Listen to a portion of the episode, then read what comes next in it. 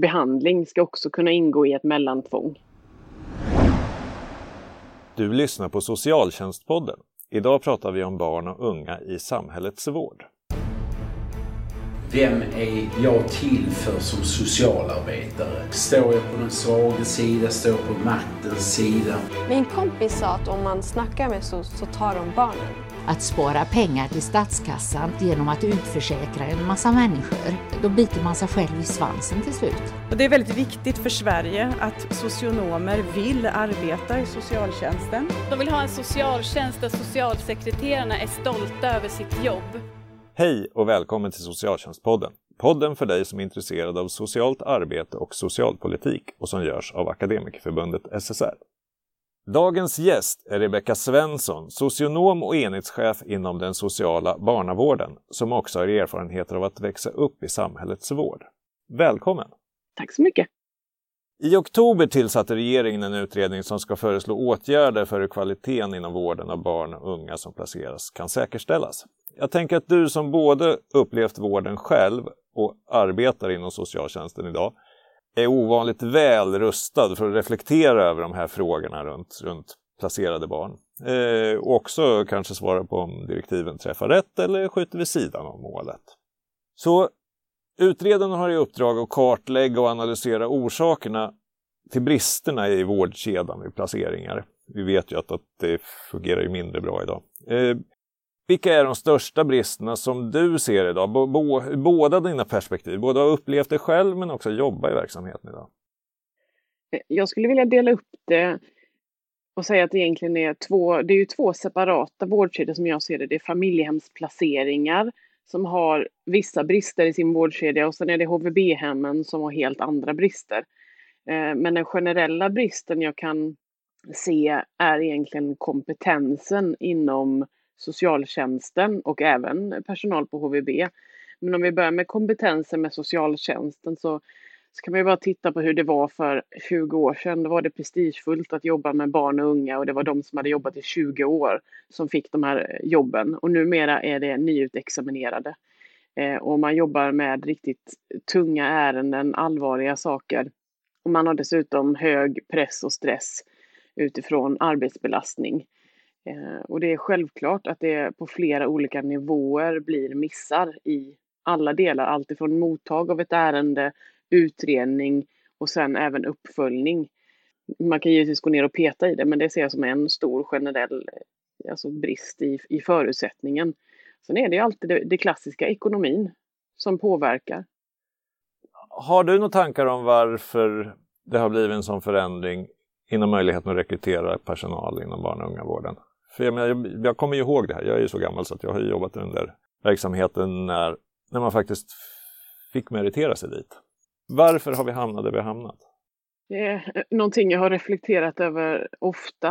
Eh, hur kan det ha blivit så här? För att, och när jag tittar på de åren jag har arbetat, om jag jämför med när jag var placerad, så kan jag ju uppleva skillnaden i, om, om vi börjar med mig som enskild person då, att även om inte jag alltid hade de bästa placeringarna så fanns det, vad jag upplever, eh, ekonomiska förutsättningar. Vi fick det vi ville. Jag, jag minns att jag blev beviljad massa semestrar till höger och vänster. Och, alltså, det fanns en, eh, en handlingsutrymme utifrån socialsekreteraren att bevilja saker. Det är ju bara en liten del så, men det är klart att det påverkar vilka som väljer arbeten också, när man känner att nej, men jag kan inte utföra ett jobb bra, jag kan inte göra det bästa för barnen och därför vill jag inte göra det. Jag tror att ju äldre man blir, desto mer man har jobbat i det, så, så lär man sig också vara rädd om sig själv. Och de som har varit i branschen länge och sett den här förändringen, de vill kanske inte utsätta sig själv för det. Och när man då som nyutexad ser, går in på Platsbanken och de flesta jobb du ser, det är ju barnavårdsutredning. Då är det ju det man söker, för det är där man kan få jobb. Jag tror att det är, det är inte attraktivt längre av olika anledningar, vilket är jättetrist. Du som chef idag, när du ska rekrytera, vad tror du skulle göra skillnad om för dig rent konkret för att du skulle kunna få tag på folk med erfarenhet? Ja, men, återigen, de här klassiska sakerna. Kan jag erbjuda en, en konkurrensmässigt bra lön till exempel? Kan jag erbjuda mina eh, socialsekreterare och handläggare.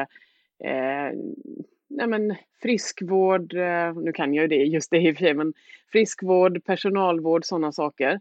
Men sen framför allt om jag då kan sitta och säga i en intervju att här så är det barnens bästa som är det viktiga. Det spelar ingen roll vad den placering kostar. Eh, vi har de bästa familjehemmen eh, oavsett vad det kostar. Eh, det handlar ju inte bara om pengar, men, men syvende och sist är det, ju, det är ju budget och sånt som styr vad, vilka utrymmen man har inom den sociala barnavården. Och vidareutveckling och kompetensutveckling ser jag är, är jätteviktigt, för det är det många, många efterfrågar. Då kan man konstatera att två, två av de viktigaste sakerna, som, eller där du pekar på som är de viktigaste sakerna, det är trots allt sånt som den här utredningen inte kommer att kunna göra så mycket åt. Eh, det handlar om arbetsmiljö och ekonomiska förutsättningar. Mm, det, det är det jag tänker, för det, det är det som vi kan koppla till. Har du mindre att göra så kommer du inte vara lika stressad. Då kommer du kunna följa upp vården på ett annat sätt. Har du rätt kompetens och rätt verktyg, då kommer du också kunna följa upp vården. Eh, har du chef med rätt kompetens och verktyg, alltså det går ju hela ledet upp. Eh, sen är det ju också det här glappet mellan olika delar i vårdkedjan, och som jag tänker att vi säkert kommer prata om lite senare, det här med eh, skola och vård och var de kommer in i vårdkedjan och eftervården. Eh, Det, det finns ju jättemånga delar, men när jag tittar i den här, alltså direktivet på vad de ska utreda, så känns det som att det är, det är väldigt stort och väldigt spretigt. Eh, det ska bli intressant att se om de får ihop det, men jag tror bara det kommer täcka in en liten del av det som faktiskt skulle behövas täckas in. Ja, det är min, min reflektion också, att det är ju, jag har ju som jobb att sitta och läsa direktiv bland annat och, och, och sitta med i utredningar, och det är, det är av de mest omfattande direktiv jag har, har läst. tjugotre sidor är det på. Eh, och de har, om jag inte minns fel, trettiosex eller trettiosju uppdrag som, eh, som de ska göra. Och de har arton månader på sig. Så ja, det där kommer att vara en utmaning om vi ska uttrycka oss försiktigt. Det kan man ju se direkt. Så. Men du var inne på det här att, att eftervård eh, är ju en av de här sakerna som tas upp i direktiven att de ska titta på. Och man kan ju titta på eftervård ur, ur två olika aspekter egentligen. Det, dels de barn som har varit placerade en tid och ska hem till vårdnadshavare. Det är ju en del utav, av, om vi nu pratar eftervård. Eh, och den andra handlar om, om barn som har varit uppväxtplacerade eller placerade under en längre tid och sen ska ut i vuxenvärlden själv. Om vi börjar med den senare, om, om det här när man, när man har haft en uppväxtplacering och, och, och, och sen ska ut i, i verkligheten. Hur tänker du runt det stödet man skulle behöva ha då? I viss mån finns det ju stöd i form att det, det finns, Socialstyrelsen har det här på väg som det heter, som man kan fylla i med, med barnen. Sen är frågan vad det kanske hjälper, men det är en bra början utifrån att det jag ser behövs är ju en kartläggning redan innan barnet flyttar. Man behöver kartlägga och se vad har barnet för förutsättningar, styrkor, men även vad har de som de behöver hjälp med, för då kan man se, är det så att barnet behöver vidare hjälp med ekonomi, är det så att barnet behöver vidare hjälp med sitt mående. En tanke jag har haft är att man som, alltså det ska vara obligatoriskt med sex månaders uppföljning för alla avslutade placeringar, där man också ska ha mandat och kunna koppla på en behandlare som stöd som kan följa med och se till att barnet får den hjälpen de behöver. En liten parallell till mig själv är att när jag, jag har ju varit placerad väldigt många gånger på många olika ställen, men från det att jag var ungefär fjorton femton så var jag på samma ställe. Och när jag fyllde arton eh, så skulle min kompis också, som var placerad i ett annat familjehem, vi skulle båda flytta till varsin lägenhet via socialtjänsten. Och vi fick då en kontakt eh, i form av ekonomiskt bistånd. Eh, då. Eh, jag hade väl lite andra förutsättningar. Jag hade fått med mig väldigt mycket hemifrån mitt familjehem. Så att jag klarade det här med ekonomin ganska bra. Men min kompis som inte hade fått det. Eh, det tog bara några månader innan hon var skuldsatt och sen hamnade hos kronofogden. Så att det är ju kartläggning av vad har man med sig bakåt som är det viktiga för att se vad man kan ge dem framåt. Vad tänker du om det rättsliga skyddet för de barnen idag? Jag tänker att som det ser ut nu så har man rätt till placering fram till den dag man fyller arton, inte ens en gång till man går ut gymnasiet. Men som jag ser det så, så är socialtjänstlagen väldigt bra på många sätt utifrån att det är en ramlag som ger oss också en viss frihet och vi kan göra mycket bra och anpassa till individen. Men det kan också bli tvärtom beroende på vem, vem som sitter där eh, på stolen. Och just det här med, vi, vi har ju möjlighet att bevilja vård för arton plus, familjemsvård. Men då gäller det ju att man har barnsekreterare som hjälper till och informerar och motiverar barnet till varför. Att man har ett familjehem som är villigt och att man har en nämnd som också är villig att stötta de här barnen. Och där är jag väldigt glad att i min kommun så har vi just det. Så att vi jobbar väldigt mycket och har många placeringar med plus arton. Och därför ser jag ju att det verkligen behövs. Eh, så jag tycker att de, de behöver ett starkt skydd. För att man är inte vuxen bara för att man fyller arton. Men också att, att det ställs ju vissa krav på dem. Ja, man kan ju konstatera att vi, vi andra människor som har, har barn, eller jag har ju barn i den där åldern. Mm. Jag kan ju säga att jag kommer ju inte tänka att min arton-åring ja, som fyller om några månader, att, att han ska klara sig själv efter det. Det vore ju helt overkligt. Så att här behövs det en lagskärpning. Jag har jobbat med den här frågan nordiskt tidigare. Och det kan man konstatera att vi är överlägset sämst i klassen i Norden vad gäller den frågan. Nej, och sen är det liksom det här med att ställa någon sorts rimligt krav på de här barnen och ändå inte släppa taget. Eh, och ibland måste man släppa taget. Men då är det också viktigt att man tänker på om den här unge kommer tillbaka, att man fångar upp dem lika snabbt att de inte behöver gå igenom hela loopen igen. Eh, precis som, om, som du säger, att då, om, om ditt barn skulle, ah, men nu flyttar jag, nu flyttar jag till en kompis, jag vill inte bo hemma. Sen två månader senare så kommer han, men pappa, jag vill flytta hem igen. Då säger inte du nej, då säger du yes, rummet är här. Och det, den processen ska vara samma för de placerade barnen. Det ska inte behöva ta, ah, men vi ska utreda i fyra månader som kanske blir fem månader. Och sen är det ju någon slags dröm när man säger att ja, men de, de uppväxtplaceringen tänker man, ah men en placering. Men man kan, får inte glömma att en uppväxtplacering kan faktiskt innebära också tjugo placeringar. Och de barnen behöver ett helt annat stöd än de som kanske har bott i en eller två familjer. Sant.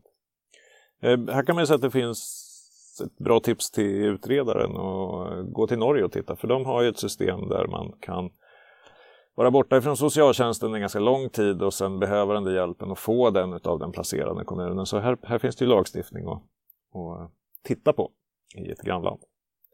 Om vi tänker efter vård för de här mindre barnen då, som har varit placerade och ska hem till vårdnadshavare. Det är ju naturligtvis en otroligt heterogen grupp vi pratar om nu. Mm. Tror du att det behövs någon lagskärpning där? Absolut. Jag tänker precis samma sak egentligen. Att vi har ju i socialtjänstlagen elva punkt fyra b som är en uppföljning efter familjehemsvård, att man kan, om man fortfarande har någon slags oro, att man kan ha en två månaders uppföljning. Jag tycker att, att just den här biten behöver ändras. Det ska vara en obligatorisk uppföljning och jag tycker att det ska vara på sex månader. För på två månader så, så hinner inte barnet riktigt landa och man hinner inte se eh, vad som sker. Och har man då en lagstiftad, eh, ett uppföljningsskydd, att man under den här perioden ska träffa barnet ett visst antal gånger, så, så kan man ju Då, då har man ju mandat att gå in och se hur de här har det i familjen.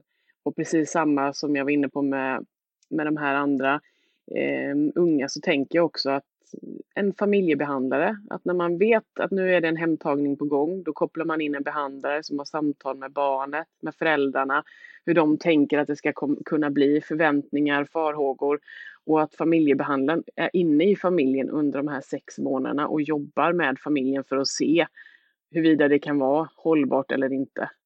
För det är ju jättesvårt, just det här glappet mellan, nu vet jag att när direktivet ska inte, och utredaren, han ska ju inte, eller hon ska inte utreda L V U. Men det är ju ett jättestort glapp mellan S O L och L V U. Och när vi då ser i vissa fall där, ja men vi har inte grunder för ett L V U längre. Men det kanske inte finns, nej men det finns inte samtycke till frivillig insats. Där behöver vi någon slags mellanting så att vi ändå kan följa upp vården på ett helt annat sätt. Ja, du tänker att ja, uppföljningen skulle kunna vara ett mellanrum där. För jag har ju mm. funderat, politikerna pratar ju väldigt mycket om det här, att, att man någon form av utökat mellantvång. Mm. Jag har ju inte sett någon som har kunnat formalisera vad det där skulle innebära. Eh, och jag hade väldigt svårt att använda mig av paragraf tjugotvå i L V U när jag, när jag själv jobbade. För jag förstod inte riktigt hur jag skulle använda den. Men ja, det där skulle man ju kunna se som en sån. Har du någon annan tanke runt mellantvångsfrågan? För jag tycker den är spännande. Ja, men det har jag faktiskt. Jag tycker också den är spännande. Eh, det är ju, alltså, det är klart att som, precis som du säger, när ska man kunna använda den? Ja, men man kan tvinga på en kontaktpersonsinsats som ändå inte på något vis hjälper. Men, men jag tycker ju att, att behandling ska också kunna ingå i ett mellantvång.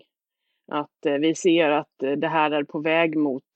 Eh, alltså tvångsvård, det här är på väg mot ett L V U, att man faktiskt pratar med föräldrar om det, och därför så kommer vi eh, kommer vi ansöka om det här mellantvånget, att ni ska ha den här behandlingen för att vi ska kartlägga, för att vi ska kunna säkerställa vad man nu använder för orsak, och att eh, det ska kunna användas eh, separat, eh, alltså inte bara när det handlar om placering då, men också i form av de här ja, men mellan L V U solärendena när det gäller placering. Och sen har en till grupp som också ingår i den här eftervården som man inte får glömma. Det är ju unga vuxna.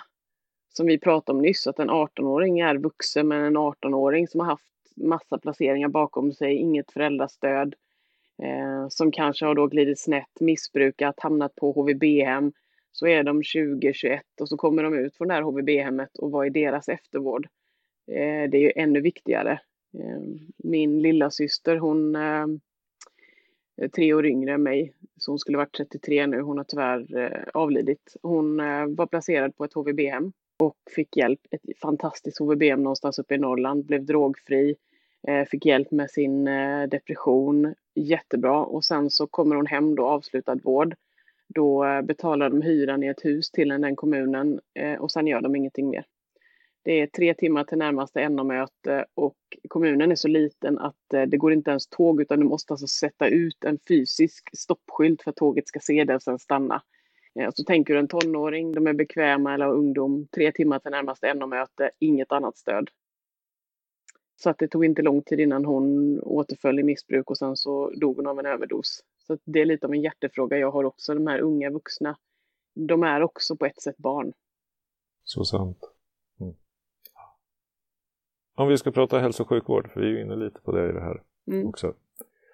Eh, det finns ju en lagstiftning om hälsoundersökningar eh, idag. Och den används ju i begränsad omfattning, har det ju visat sig. Fortfarande, fast en lagstiftning kom tjugo sjutton, och vi har massa bra studier på att, att det är superviktigt för de här barnen.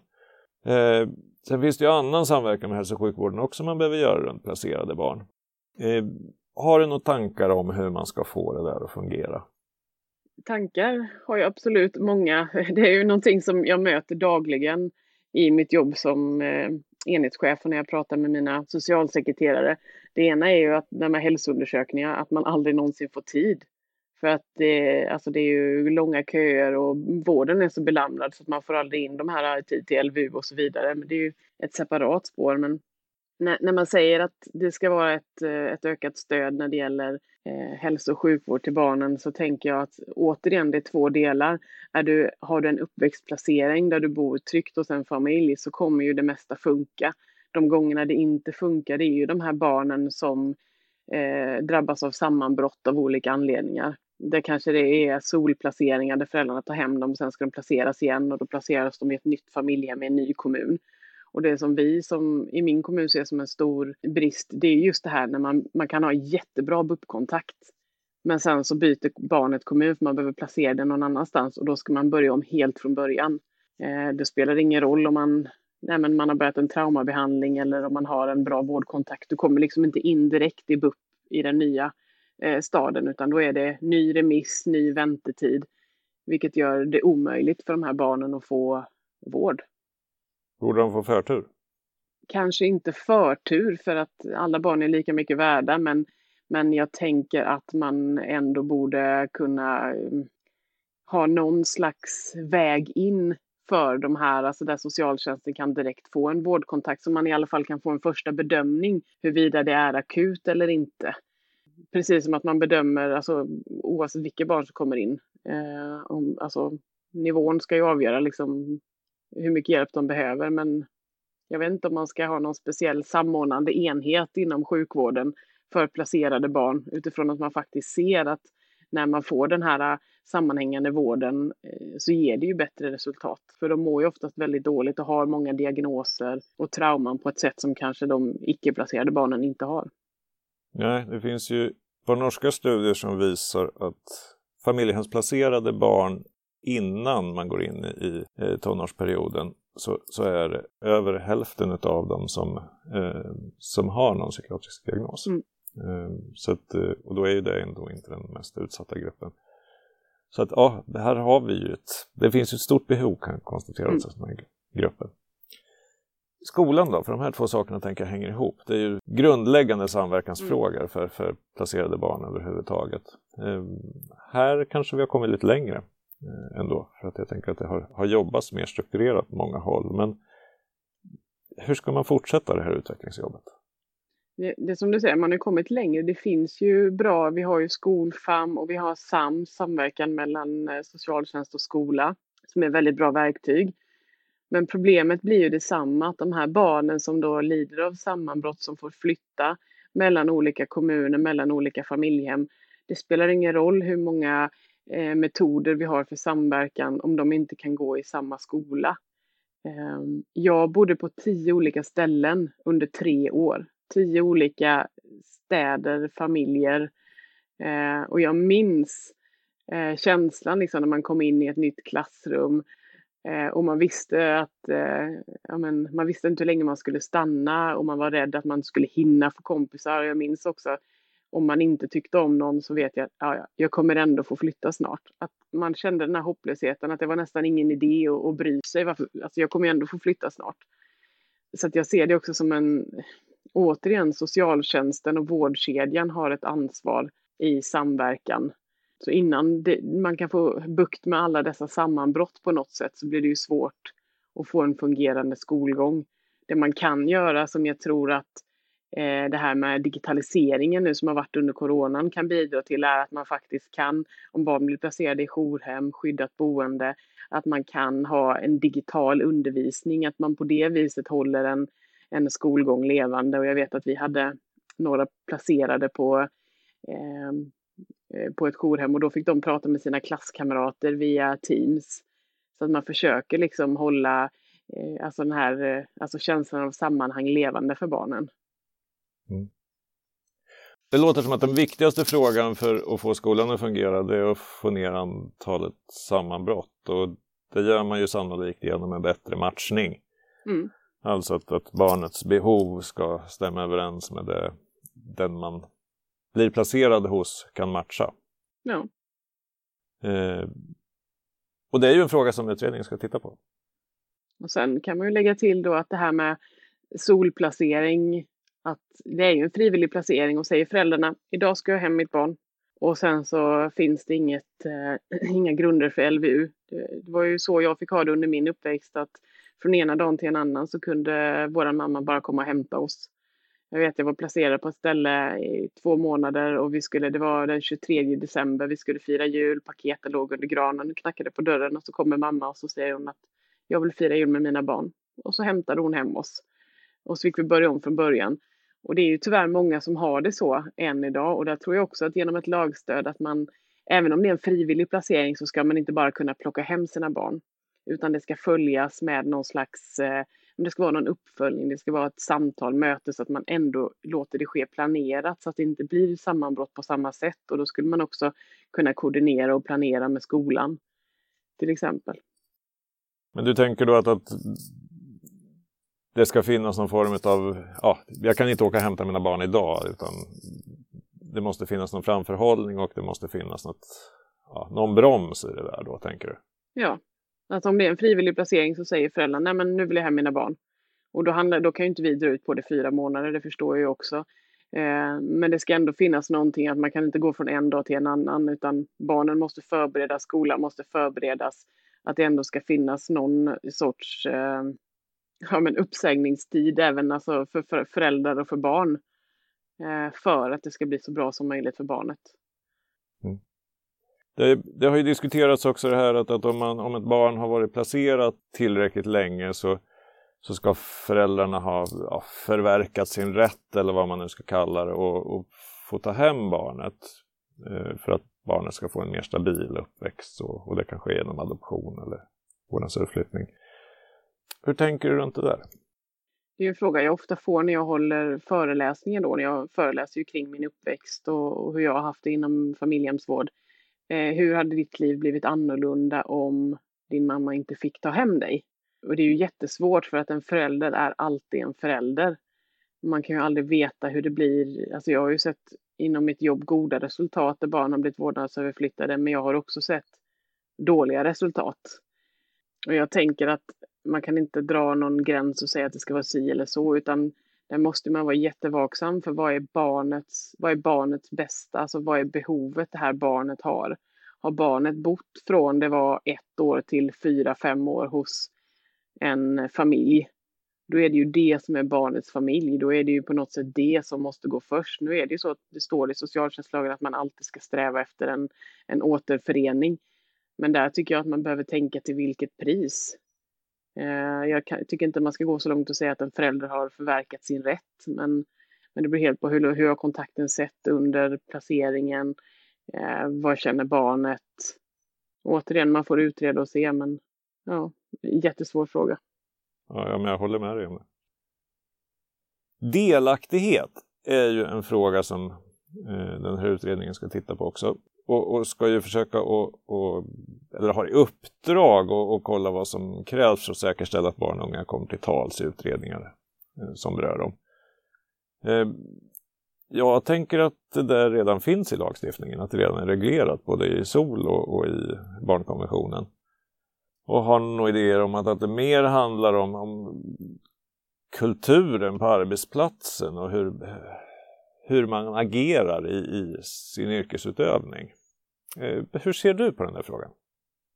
Jo, men visst är det så. Jag, t- jag tänker eh, precis samma sak. Att det står ju klart och tydligt i socialtjänstlagen att eh, personal ska ha en viss kompetens. Det står att H V B-hem ska ha en viss kvalitet.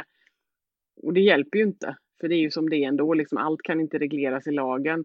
Delaktighet kan inte regleras i lagen för att vi är människor och vi är rutinmässiga. Och gör man samma sak om och om igen så blir det slentrianmässigt ofta. Och hur ska man då få delaktigheten att bli aktiv? Eh, nu jobbar vi mycket enligt bevis med att man har en barnkonsekvensanalys där man då ska skriva utifrån eh, barnkonventionen, alltså utifrån... Eh, Artikel tolv utifrån artikel tre och två och sex. Att barnets bästa har blivit en sak man ser ofta. Barnets röst har hörts. Barnet har fått komma till tals. Men hur? Det är ju det som är grejen. Huret är ju det viktiga och det är så individuellt. Delaktighet är ju inte bara i slutet eller ett samtal. Delaktighet är att barnet vid utredningens början har förstått att vi har en utredning. Är det en femåring kanske man får en liten bok och förklarar att vi ska träffas på grund av si och så. Är det en tonåring får de en annan typ av information. Eh, under samtalen ska de också förstå syftet med varför vi ställer frågorna. De ska också förstå att det dokumenteras. För det minns jag så väl när jag begärde ut min dokumentation att det var shit. Allt det här jag har sagt står på ett papper. Jag fattade ju att det var utredningen att det skrevs ner. Men jag fattade aldrig att allting jag sa skrevs ner. Och att det finns ingenting som heter du och jag snackar i hemlighet. Och det tror jag vi måste bli bättre för att, att de ska förstå en del av delaktigheten. Och sen så är vi ju jättebra på att kommunicera utredningar till föräldrar. Att det läggs ner utan, eller att vi avslutar utan åtgärd. Eller det blir behandling. Men barnen, då lämnar vi det till föräldrarna oftast att de ska informera. Men det är inte säkert de gör det. Och där tänker jag att vi måste bli lika bra på att kommunicera. Alltså face to face med barnen. En del i det som vi har gjort i kommunen där jag jobbar är att vi har börjat skriva barnkonsekvensanalysen i du-form. Det var en av mina handläggare som kom med det förslaget för att det då skulle bli lite mer verkligt att man skriver du Fredrik kom till mig och berättade det här och då har jag lyssnat på dig och det visar jag genom att prata med dina föräldrar och ta det här och det här beslutet. Sen blev det inte riktigt så för att, men jag tänker att du får dina behov tillgodosedda för att. För att då blir det, liksom, då blir det lite svårare att få det slentrianmässigt. Så det är ett tips. Klokt. Jag tänker att dokumentationsfrågan vet jag att du har varit engagerad i. För att du själv har en historia och, och kunna både nystat upp delar där men, men kanske inte kunna nysta upp allt. Så där. Har, har du några tankar runt dokumentation generellt sådär? Dokumentation, det får jag oftast höra att det är det tråkigaste många vet och det, är, och det tar så mycket tid och det är jobbigt och varför ska man dokumentera så mycket? Jag kan till viss del förstå det, men som du själv är inne på så har jag ett litet annat perspektiv. Eh, för att jag har ju då varit placerad, eh, ja, jag vet inte hur många gånger, men jag var ju som sagt placerad tio gånger under tre år. Eh, och jag vet att jag hade ett minne att jag hade bott på barnhem. Och så frågade jag min morsa då, men jag minns att jag har bott på barnhem. Nej, det har du aldrig gjort, så. Jo, men jag minns det så tidigt. Nej, nej, du, du inbillar dig, du har inte bott på barnhem. Så hade vi en diskussion och jag minns liksom att det var sol och vi lekte och jag minns att det var snö och jag åkte pulka och jag minns att jag petade upp en brun böna i näsan. Så det var så starka minnen. Hur kan man liksom hitta på att man har petat upp en brun böna i näsan? Men jag, jag fick liksom lägga det bakom mig och försöka släppa det. Men sen då när jag begärde ut min dokumentation och läste så är det mycket riktigt så att i två omgångar så har jag och min lilla syster bott på barnhem. Och då insåg jag liksom att dokumentationen, det är ju också... Jag brukar säga att det är en del i mitt livspussel. För det som vissa föräldrar, de lever inte längre. Vissa föräldrar eh, missbrukar eller vill inte prata om det som har varit. Så att dokumentationen blev ju en del i att jag skulle bli hel. Det blev en del i min terapi. Eh, och där fick jag också se alla turer jag har varit med om. Och det är också där jag ser hur det blir när det brister i dokumentationen. När man inte lyssnar på barnen, när man inte tänker på hur man skriver. För jag kände ju inte alls igen den bilden av mig som gavs. Utan jag kände att den bilden de hade målat upp av mig, det var som någon gangsterunge. Och jag tänkte, men jag hade M V G i alla ämnen och jag var jättesnäll mot mina kompisar och jag hade det jättebra. Men det var inte den bilden som målades upp. Och där kände jag att där någonstans måste man också göra om det till något slentrianmässigt och faktiskt göra barnen delaktiga genom dokumentationen. Dokumentationen är ju för barnen för att vi ska kunna, de ska kunna följa sin process, sin uppväxt. Och för att de också ska kunna se att vi har gjort rätt. För så många gånger som jag tänkte att varför gör ingen någonting hemma? När jag, liksom, vi hade det tufft hemma, varför gör inte någonting? När man då hämtar ut en dokumentation, det är så jag brukar tänka. Då visar jag barnet att nu har jag gjort någonting. Du kanske inte ser det nu. Men när du hämtar ut din dokumentation om tjugo år så ser du att vi gjorde allt vad vi kunde för att du skulle få en god vård. Exempelvis. Bra perspektiv. Det är inte för Ivo vi skriver, det är för barnen alltså. Mm, precis. Tack för att du har medverkat i podden idag. Det var jättespännande. Tack så jättemycket för att jag fick vara med. Du har lyssnat till Socialtjänstpodden. Podden för dig som är intresserad av socialt arbete och socialpolitik och som görs av Akademikerförbundet S S R.